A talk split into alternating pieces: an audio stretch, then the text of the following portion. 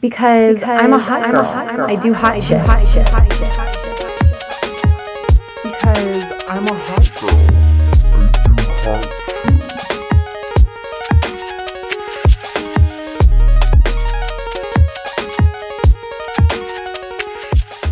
Okay, and I'll go ahead and introduce our long form interview for the evening. Please welcome Dani Soibelman. I, I'm, ru- I'm ruining your name. Soibelman? Okay. You're doing it right. And where are you? Because it's still sunny out and now I feel really bad. Uh, well, I guess it's sunny over here too. I just have my windows covered, but. Just getting the vitamin D while I can. I'm in Colorado. Oh, Colorado. Okay, cool, cool. So for those of you, I mean, for all nine of you watching on, I think Twitch or something, uh, we're, we're streaming on like seven different platforms right now. So I have no idea what our viewership is like, but maybe you reckon, if you are, um, a Zoomer, I don't know why Zoomers would be watching my show, but if you are a Zoomer, um, you might recognize Dani from such Disney classics as Dog with a Blog. And I'm sorry, I only know that one because that was the one I like started watching episodes of to research.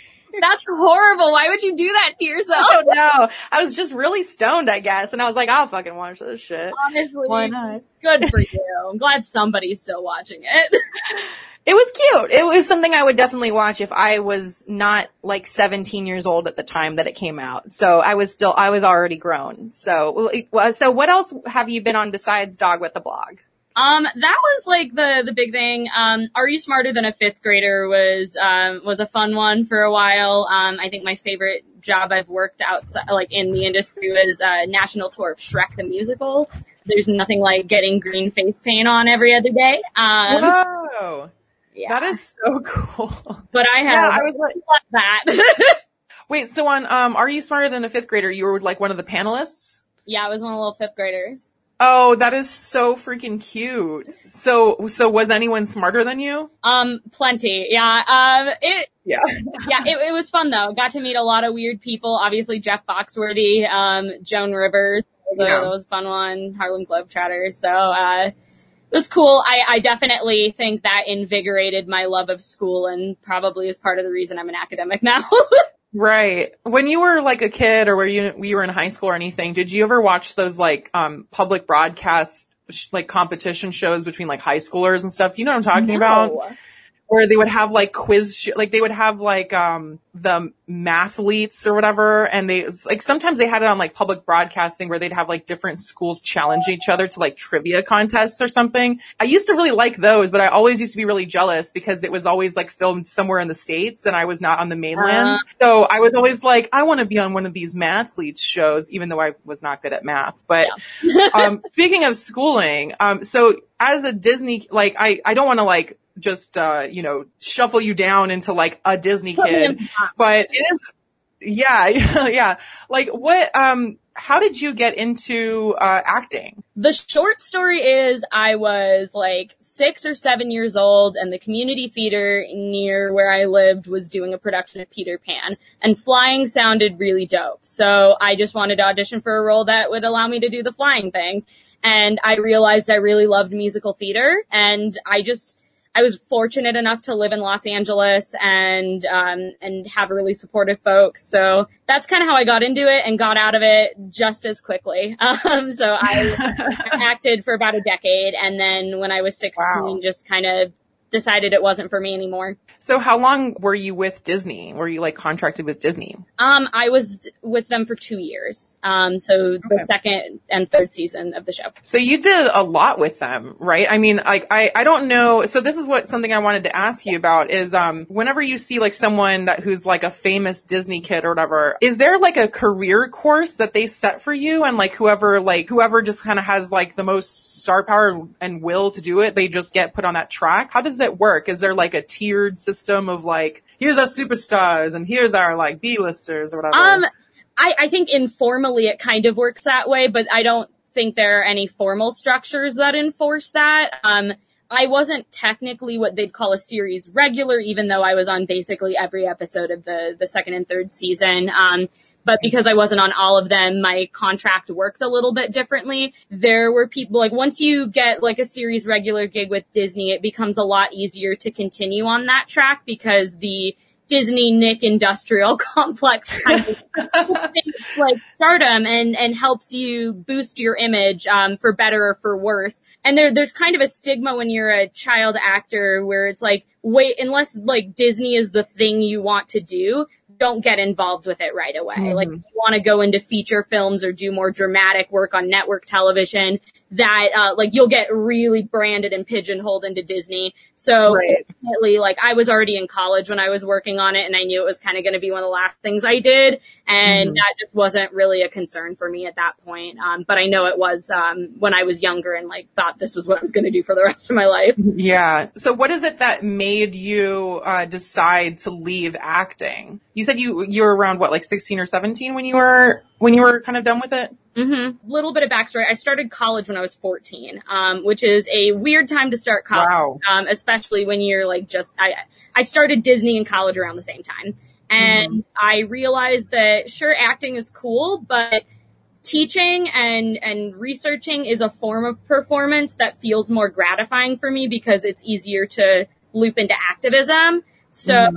I figured why not do that thing? Also, this is a capitalist hellhole and off the charts. Um, and I wanted to love myself a little bit more. So I, I decided I was going to transfer to a university out of state, and that's where I ended up finishing my undergrad, doing my master's, and now I'm in a whole new place doing my PhD. It, it feels like it's been forever, but really it, it hasn't been that much time. Yeah, that's, it's pretty wild to think of a 14 year old in college. I mean, that's like such a formative, I mean, like 13 to 16 is so formative. What were some of the more difficult challenges of being like 14 and in college? Um, the the program that I was in um, had about 120 other kids who started around my age. I was by no means the youngest. I think the youngest person who's ever started just turned 11. Um, and yeah, I know, like pre-puberty. Oh my god! And just doing the physics thing. Um, that wasn't me. I, so like I had a support system. That was the the greatest part. But there there were definitely challenges when it came to being in classes with adults who were four years older than me and just had different cultural references. I mean now that I am older and more autonomous, I do identify as a Zoomer just because that is the technological zeitgeist in which I grew up. But at mm-hmm. the time, I like really distanced myself from that and was like, yeah, I'm gonna watch Buffy the Vampire Slayer and The West Wing to try to understand all of the references of my peers. um, I like literally studied that. It was bad. Um, I, I think it was a matter of figuring out when it was appropriate to disclose my age and, and when it was just gonna isolate me more. Right. Yeah. I mean, I, I mean, I don't know if I feel like if I'm looking at a 14 year old, I'm like, you know, that's a fucking 14 year old. Like that's a, that's a child, right? But also I'm a little bit, I'm slightly older, so maybe that's why. I start circling back to the Disney stuff because I do want to ask you more about your uh, academic yeah. life. So, as a Disney kid, like at, like on set, what was a typical day in the life of you know a child yeah, actor? Um, so Disney has a, and like most sitcoms, I would say have a really interesting um, filming structure insofar as it takes five days to film one episode. The first 3 mm-hmm. days are um, reading and editing the script, getting your costumes fitted, blocking it. It's very much like a, a really quick run through a theater production because you're on a sound stage. Everything is just like super fake. Um, which adds to the magic of it all. Every day you basically get a new script that's a different color to say like, hi, this is the third day. You have, uh, new lines now. And then you get yeah. new ones for each day of filming, but it would only film for two days, rehearse for three. And we were on set for basically as long as we could be as child actors. Um, that said, when you have, when you have to abide by child labor laws, you have to do at least, uh, three hours of set schooling every day. Um, luckily because I was in college, I didn't have to do that. Um, I was like exempt from a lot of the child labor laws, which for better or for worse, um, meant that I, I, could work a little bit more and deal with, um, like writing essays on set. Um, right.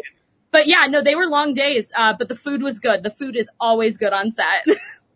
I was gonna say there's some uh, there's some studios and there's some productions where like they'll work because I I've done work as like an extra before, yeah. and there's some like sets where like you'll hear from other like actors around town. You're like, yeah, don't don't work on uh don't work on MacGyver. That's that they just will just give you crackers and like juice all day, My- and like they won't give you a real meal. And then it's like other times it's like, oh, you're working on this show. Oh, they have the freaking bet like what is it called? Um craft. They have the best craft table. Yes. I'm like, you got to be friends so- with the craft people because I think they are such undervalued members of any production team. But like, they are the most important people. They are the backbone of that production. And if you are on their bad side, they will fuck you up. Uh, so one of my first jobs ever in Atlanta was I was an extra on the Jumanji Oh, set, the remake with The Rock. Yeah, the remake with The Rock and uh, Jack Black and Kevin Hart and whatever. And um and it was like six days of filming, and we had three full meals every single day because we were on we were on set for like twelve to sixteen hours a day, so they had to like legally feed us three meals. But I just remember I was like, thank God I'm on one of the better sets because I've heard nightmares of them only giving you like crackers and juice and coffee for like 16 hour days and you basically just had to like bring your own food or whatever. So I've always like, yeah, um, and as a person who li- likes to stuff their face, um, on a good craft table, you know, had to ask, right? Uh-huh. So when you were acting, like who was your favorite person you ever worked with? Hmm, that's such a good question. Um, honestly, I loved working with Rob Lowe. Um, we did an episode of Californication Oh. together, um, forever ago, but, um, he was just super sweet backstage and, um, I was like 10 or 11 and he just told riddles and was like, do you want to hear a joke? Um, and was just like the, the sweetest dude. Um, for some reason, I remember that very vividly. Um, I, I think he was one of the nicer people I've worked with. Yeah. That's an unexpected one, Rob Yeah. Lowe. I mean, I've heard he's a nice. I've heard he's a nice guy too. He seems pretty cool. Um, so who was okay? So I don't know if you'll want to answer this, but who was your least Oh. favorite person, or what was your like least favorite Donald experience? motherfucking Trump, uh, was the worst. No, Um, really? Like, I think it was 2009. Um, we, uh, there was like this thing on the Jay Leno Tonight Show where it was called JMZ, kind of like a fake TMZ sort of thing. And the whole bit was that he didn't have time to get his car out of valet, so he was just gonna pay this woman off to take her car. And she was like, let me get my kids out of the back. And he was like, nah, I- I'm just gonna buy them too. So I was one of the kids in the back and he like paid me 12 grand in this skit to not express human emotions like fear. And just like, at the time, you know, I'm nine. It's 2009. It's just like, Mhm. you know, he's inconspicuous in terms of politics at that point. And my political brain didn't work because I was basically a fetus. But I do remember him making some sort of weird, like, low-key sexist joke about, like, women in education and how, like, if I, if I want to be a good, learned woman, I have to go to his daughter's bougie private school. Um, oh my god. don't anyone touches hair and like all of the the hairstylists on the show would just like rip on how bad his plugs were. That's an easy one. Yeah, no, he so yeah, it's low hanging fruit. Yeah, that's so crazy. Okay, so this inadvertently became the Trump episode for some reason. I did not want to fixate it on it, but we talked about Trump the entire first hour. Oh, how And wow, okay, so it's it's just weird though. Like, okay, wait, this was a show that you were on together or a movie? This was the Jay Leno show. Yeah. The Jay Leno show. Okay, okay. So it's not just like some random role where he's just had to do this. Okay. Cause like he seems to be someone who's like, like everyone's met, I feel like. Everyone like has a story about running into him for some reason. Yeah. Cause he's like everywhere in Hollywood. For someone who like says they hate Hollywood and they're, you know, talks about like the Hollywood liberals and stuff like that. he seems to be like Yeah, everywhere. I, I mean, like, yeah, it was it was very clear that he enjoyed the attention, and obviously, like, we filmed at an undisclosed location because nobody could know where Donald Trump was. But I mean, he schmoozed with everyone on set except for the hair people, and I think that like it is it everything that he does is so performative, and, and it is just so clear to me. Um, especially seeing how like certain people from the entertainment industry go into politics because they're just such damn good performers. I mean, although that, that facade is slipping a little bit, thank God. Um, it, it, Mhm. it just, it, it shows that people enjoy the attention and the, the neoliberal capitalist power more than anything. And it's so funny that we're like in this now because, you know, it's just like funny to me when I meet younger, like leftists or like people that were once in the industry. How would you describe your politics? Like, what is your like ideology you lean towards, I guess? I, I think that's iterative. Like it's always changing for me, and and I think that's how it's supposed to be. I think if we want to find the future that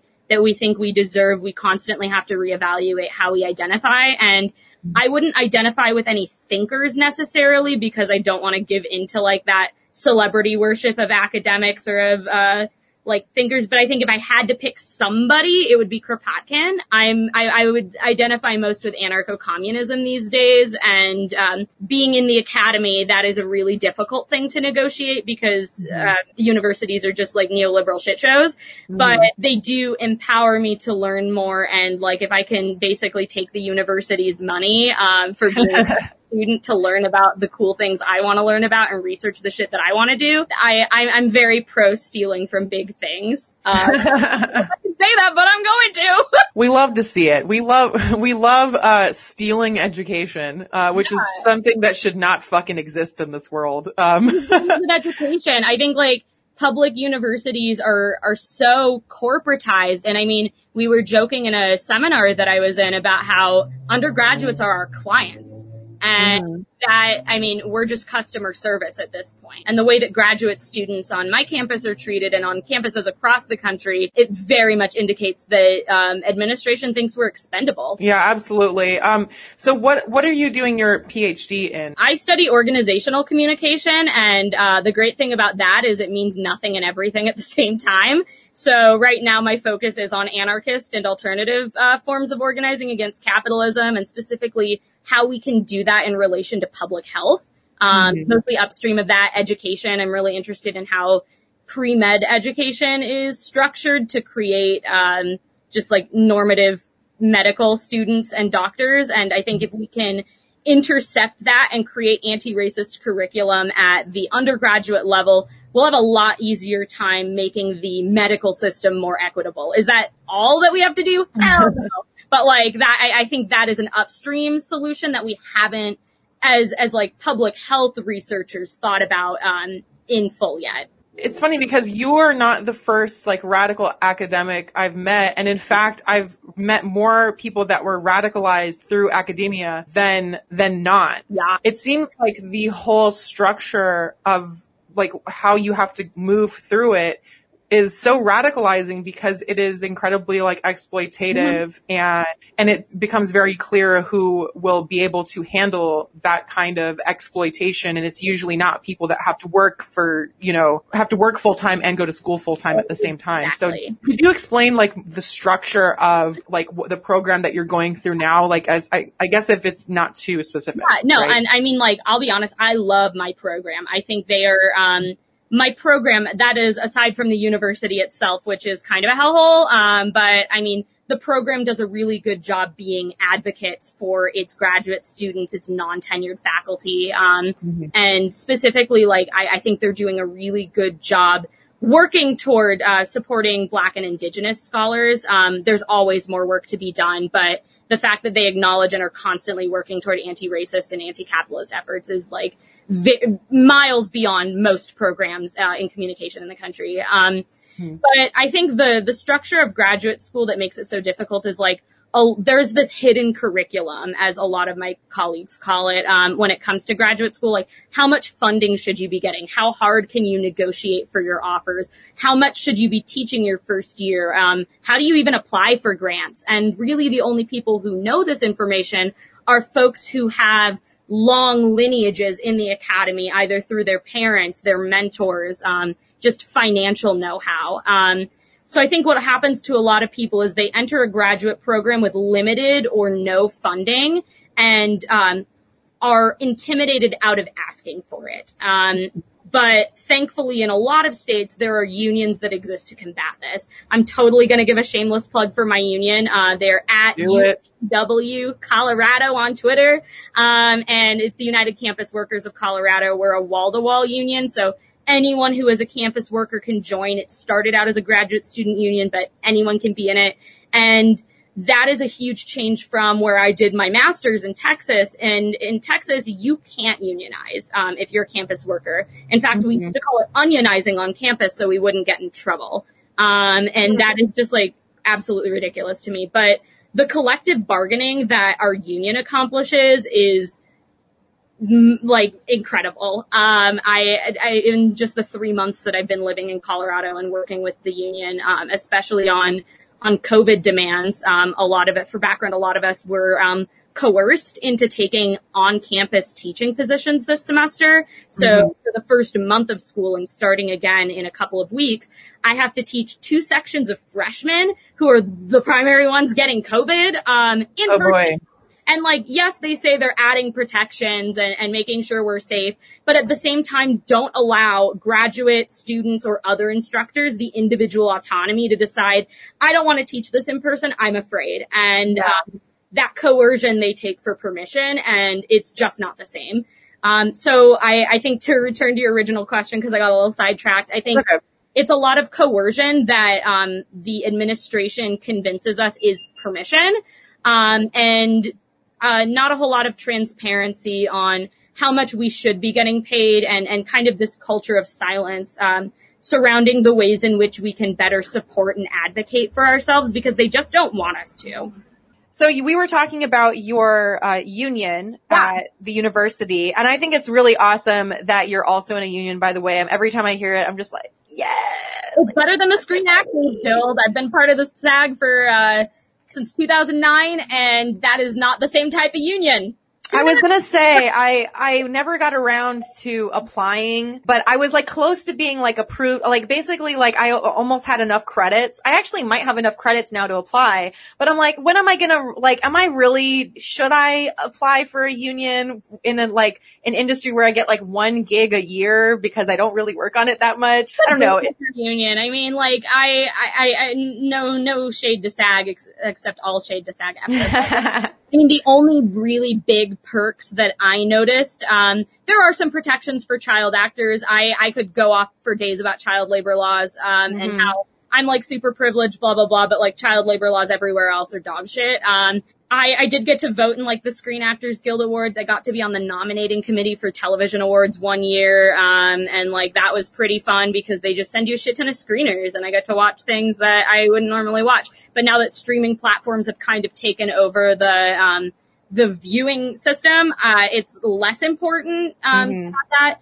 But in the days when I didn't have Hulu, they would give you like a three month free trial through SAG, and uh, that was my way of making it perks. it's like, ah, oh, thanks for. I don't know how much you pay into the union either. That's another thing. I was like, I don't know if I want to like save up and pay for this thing, like just to say that I, yeah. And it's like, I don't know. It feels like a union like that should be much more accessible in a way, like monetarily, but it's like, I get it. It's like a humongous entertainers union. And, um, what happens, um, cause Cloud brought this up in the chat is, um, mm-hmm. there are a lot of productions that are SAG only and that's just to like, keep things kind of exclusive. But at the same time, it creates this massive dichotomy between union productions where you're treated pretty okay. Yeah, maybe mm-hmm. sometimes you saltines for lunch. Uh, but like on non-union projects, your hours just get like abused. And um, right. I'm not saying that about all non-union projects. I've worked on plenty and they've been great, but it definitely does create this dichotomy that um, that that abuses workers in in ways that it shouldn't. And I mean, entertainment is one of those industries that people are really desperate to get into. Right, so, a lot a lot of scabs.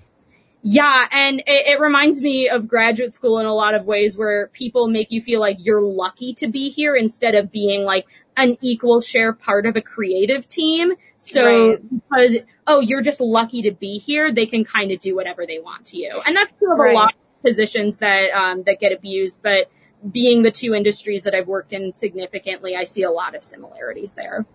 Yeah, I mean that's kind of like the uh, the intern culture, like it's perpetuated through just decades and decades of, you know, reinforcement, um, through like the university system that like, oh, you have to like claw your way to this spot. And once you get it, you're lucky to be here. So don't freaking complain because there's 10 other people that'll take your spot. And I can definitely see how that would be just as toxic and shitty as entertainment because in entertainment, it's like there's 20 people behind you that are like ready to take it for like half the amount of pay. And it's like, and if you're not getting paid shit already, and there's there millions of people out there that would gladly scab for it. And it's just like, it, it's a sad, uh, system that pits people against each other. And it's something that should be collaborative turns into, uh, competition. And that's like my biggest critique I think of academia is like it should be more about collaboration, right? And this is just from talking to academics. I myself dropped out of community film school, so I am speaking on a yeah, I am speaking as a failed film student and failed actor it is, it is like the similarities are very like, uh, interesting to me because academia is also just so thankless. Like at least in entertainment, there's a chance that you would be like, maybe meet celebrities or do something cool or like get some swag at a party or something. And like academia, what's the, what's the, like, what's the ultimate like goal? Is just like tenured positions, right? Yeah. And it's that. And like, I, I think I was just talking to some other friends about how like celebritization is huge in the academy. In my field, if you bring up the names Karen Ashcraft, Rebecca Meisenbach, Tim Kuhn, like these are names you have, you probably don't know. And that's like mm-hmm. fair because like the, it's very like siloed and specific. But like these are people like if you met them in person, you might faint if you were part mm-hmm. of the mm-hmm. academy. And like uh, having worked with two of those people, I, I, I almost did. Um, and that's dangerous. And I, I, as much as I love all of those people, they know that their celebrity is dangerous because mm-hmm. it just mimics traditional structures. Um, and, and they're all pretty critical scholars and, and would hate for that to be the case. But then again, like the pushback against it is very minimal once you have tenure and you're like, that's not my priority anymore because I'm not on the, I, I, would say proletariat side of the academy. But I, I really like what you said about competition and, and how it is just like, I, my old advisor, Josh, would call them legitimacy games. And it's this idea that you can win the academy by trying to sound smarter than your peers and by resisting mm. vulnerability. But, um, I've had the privilege of, learning a lot about indigenous pedagogy and rhetorics of, rhetor- of rhetorical sovereignty for indigeneity. And there are these fabulous authors, um, Riley Mukavetz and Powell, who, um, who write about indigenous pedagogy in such a way that talks about how important vulnerability is in the classroom. And I hate that I have all of my notes right here, but I'm totally going to read. No, fantastic. Go for it. Riley Mukavetz wrote, these women who she's talking about, um, advisors of hers, um, these women created collective and multi-generational theory through telling stories about their lived experiences. They use their relationships to each other, to me, to space as the weaving component. This idea of relationships, relationality, is given me a new way of identifying and expressing what felt intangible, inexpressible, embodied. And yet it's something I have known how to do all along. And like that really resonates with me because yeah. I think there is this like hesitation to share in the academy and to relate your own lived experiences to the things that you're reading. But increasingly, even if Trump's going to be like, we're going to ban critical race theory, whatever. Like we're yeah. talking about our lived experiences and like for marginalized individuals, it is so much harder to detach your experiences from the things that you're reading and studying. So there's this. Yeah, like objectivity is, there's privilege and objectivity, right? Exactly. Yeah. And, um, and I think to, to talk about vulnerability, not just in sharing and the catharsis that comes with it, but also the vulnerability in listening to other perspectives is something the academy loses a lot of the time. And and to finally engage with scholarship that's like, no, you should be doing that, um, mm-hmm. is so contrary to everything that I learned in undergraduate and in a lot of my masters. Um, and even if it took till the first year of my PhD program to get there, I'm really glad I did. This is like very fascinating because I like I, I love talking to academics because y'all are like some of the most dedicated people and you're just so you're, yeah, you're huge nerds and I relate to that. And like I am not an academic, but I have I, I really appreciate people's ability to communicate these gigantic concepts that that multiple people have studied over years and years and years. Um and to communicate those things. My brother, he he just finished grad school and is now like an extension agent in Michigan and oh. for university and he is like like, like he is one of those people that can take a subject and you'll be like, Hey, um, so what's the deal with this? And he'll like sit there and just be like, well, first you have to know about this and then you need to know about this and then you can understand about this. That's not an easy thing to do. Like, you know, even if you understand that stuff yourself, like even if you understand the subject matter yourself, communicating that to somebody else for their benefit is a, is a concept that, or is a, is a thing that teachers have to like cultivate um, and not necessarily everyone's good at it either. This is like a pro teacher podcast, by the way. Like we, we love teachers here. Both my parents, both my parents were school. My mom is still a school teacher. My dad used to be a school teacher. He was retired. So we're very pro teacher on this podcast. We love it. Shout out to the teachers. I wonder if my mom's watching right now. Maybe. oh wait, we had another question from Cloud that I wanted to pull up here. Uh, what do you mean by the Academy? That is a great question. I wish I was talking about the Oscars, uh, although not. I mean, it's just just the Academy in the university sense is just as white as the Oscars. Um, so that's the thing they have in common. But yeah, the Academy just refers to um, institutional research at universities, colleges, etc. Cool. Yeah, it's it could be either thing we're talking about. That's kind of cute. Uh, so with or, like organizational communication, you said was what your yeah. PhD was in.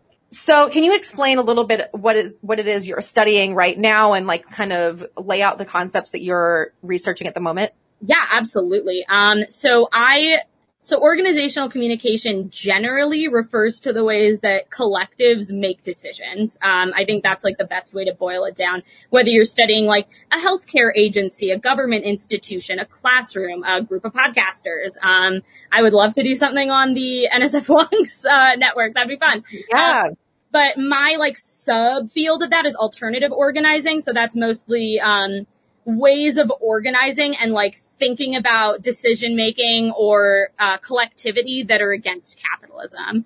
Um, so right now, the the project that I am working on is about um, Zoomers and how we organize for political and social change. There's a lot of research in um, in academia and in marketing specifically about generational discourse and like the ways that different people of different like age cohorts interact and and think about the world. Um, but a lot of that has to do with marketing products to them or making them the most productive workers possible. And that's super reductive because we don't just want to be reduced to the labor we produce. So I am trying to extend that out to organizing because I think a lot of people, um, at least in my Twitter circles, view organize, uh, view Zoomers as like an activist generation. I mean, you see people like Isra Hirsi, um, Ilhan Omar's daughter, um, doing incredible intersectional climate activism, and she's like 17. Um, yeah. And I mean, the advent of social media, we are the generation that gets to do a lot of that in ways that go against the conventions of the ways that young adults who are typically at the forefront of these activist movements um, have done it in the past. So what I hope to do is interview people who identify as activist organizers and Zoomers and talk to them about what they believe um, generational discourse to be, what it's like to organize with people both within the Zoomer generation and outside of it but also mm-hmm. see what they think the priorities for social movement activism are going into the future because um, one of the concepts I work with is called prefiguration, which is the idea that like our ends and means shouldn't be separate. It's like a dress for the life you want mentality. So if you're your goals in the present, you're bound to reach them in the future. So if we talk about the futures we want and how we're actively trying to get there, I think for both scholars who are like, I mean, I'm 21, like people like me are coming up in the academy now and like the old tenured people got to listen to us, but also mm-hmm. for organizer circles because I don't really detach my scholarship from my activism activism, I, mm. I, think that there are both practical and theoretical implications of how that um, discourse changes alongside technology. That is really cool. I, I really appreciate um, any kind of I know this is like very hack and cliche, um, and there's a lot of problems with this as far as like discourse goes, but it is the children really are the future is what I'm saying. but it's also like you, I'm, so I'm 31, so I'm what's considered like really middle millennial. Yeah. And it is always interesting to me to see younger organizers utilizing technology the way they do, utilizing their social networks in a way that is not simply to sell a product or and I think that is kind of like what is happening right. like these days is the divide between the people that are sincerely using these methods for like social good and the divide of like people who are using these methods for self gain. Um, I think that is like becoming a wider and wider split in social media because it's kind of becoming more apparent the influencers that are kind of in it for the photo op and the influ- and like the people that are being an influencer is a byproduct of their organizing um, yeah byproduct of their successful organizing. So it's interesting to see that being studied. And I'm really, I'm really interested in how that's going to be presented to the public when you're, when all is said and done. Yeah. So, I mean, so what I, is the timeline for that? Oh no, I was just saying I hope it goes well. Yeah. I was gonna say, what's the, t- so what is the timeline for, um, you being like done with your research? Like when will you start to kind of, uh, yeah, I was gonna say you're 21 now, so you've been working on this since you were, uh, how long have you doing, been doing your PhD? Um, this is my first year of my PhD, actually. Oh, okay, uh, wow. Yeah, first semester, weird time to start. Uh, but uh, ideally, it'll only take four years, but realistically, probably five. Um, and we'll see where it goes from there. I I also joke with my advisor all the time that like you ask me again in a week what I study, it'll be different. Um, yeah. but but I, I think now that I've like submitted the approvals for this and I have like all I, have started writing it. I mean, I, I kind of have to commit to it now. Right. And it's, it's a, it's a living thing, right? So your research is always going to be changing. And so has this ever happened to anyone that you know that where like something they studying, they were studying and got approval for, for their thesis, like suddenly like disappeared and it's like they couldn't study it anymore? Okay. Cause that's like a nightmare. Like when I think about that for my friends in academia, I'm like, it would be a nightmare if your subject was just like so, suddenly gone. Where, so where do you see yourself? I'm going to do the five year plan question. Where do you see yourself in five years? Are you, you think um, you're done, done or like, will you be teaching? I don't know. Um, I, and I should know the answer to that and I should have something like elevator pitch prepared, but, um, I think ideally I'd like to end up in an advisory capacity to, um, transfer and first generation students at universities. I think there are lots of great resources that community colleges have for preparing you for the transition. But once you get to a four year, if that is your plan, um, the four year doesn't really support you. And four years, as a transfer student, I can say four years honestly don't give a shit about transfers. that is like their main population of students. So I, I would love to be in an advisory capacity where I could just like guide people through that and use my lived experience to better other people's transitions. Mm-hmm. But again, that could change. That's something I, I want to advise though. I, I think that is where my skills are best used. Um, and hopefully it'll pay well enough to where I can just like mutual aid the shit out of whatever organization I can do and just redistribute, redistribute. Nice. Very cool. I'll ask you, I'm going to ask you a, a, couple more questions about yeah. Disney and then we'll wrap it up. Um, this academic track that we're on right now is far more interesting in my opinion, but I did have like one last question I wanted to ask. Ask away. How do you think Selena Gomez still keeps getting gigs? or wait, I'm sorry if you're a Selena Gomez stan there. I I am not. Um, I simply don't know. Um, I'm not a Selena Gomez like I'm not anti Selena Gomez. I'm like Right. very uninformed on Selena Gomez culture. Right, which is why I'm asking because it seems like there's like hardcore stands which I never meet, and then people who are like Selena Gomez still work, and I'm like right in the middle where I'm like I don't, I'm not a fan of hers, but I see her everywhere. But also, why am I seeing Selena Gomez everywhere? She's not a very particularly good actress. Yeah. Anyway, that's that was my last dumb question about Disney. That's fun. I mean, like for her, honestly. Like yeah, I, good for her. She's getting work. Good for her. I have no qualms against it. It always. I thought that would be a much more. uh I thought that would be a much more interesting soundbite, but that was just me being stupid. Um, and being kind of petty. so, um, is there anything you'd like to plug? Like I, you plugged your union. It was a UCW, what was it? Yeah, UCW Colorado, United Campus Workers of Colorado. Cool. So what'll, what will you be, uh, are you, are you planning on returning to entertainment? If I do, it will be in a music capacity. And I think even then it will just be for fun. I've been getting really into ska lately. So, um, I oh, just wow. write some ska with people. So if you're watching and you play any sort of weird ass instrument, let me know.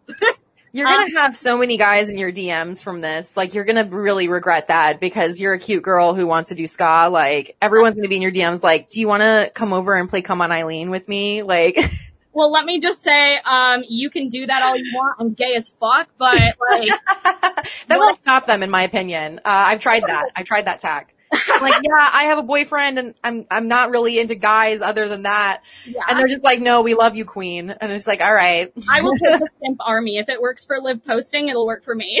There you go. Yeah, perfect. Um, so we can follow you at literal underscore Shrek. I love your handle. That is silly and fun. Early and I've had it since I was like 13 and I have no regrets. no regrets. All right. Thank you so much for, what's that? Thank you for having me. I've had such a blast chatting with you. Yeah, totally. And I would love to have you on again if there's any updates with your research or if you just want to talk about union stuff again, we'll, we'll do a whole union panel. It'll be really fun. Or if we can do another academic panel because my brother is also really into being an academic too. K-pop, your K-pop scholar. Um, yes, we are doing a K-pop episode. That is happening. Oh I was, I was like half joking about it, but I was like, no, I freaking love K-pop. Oh my um, god. And, like, the research around it is like chef's kiss yeah, I'm I'm very interested. I'm looking I'm looking at that. All right, thank you so much, Dani. We appreciate it. We'll see you later. Bye. Bye.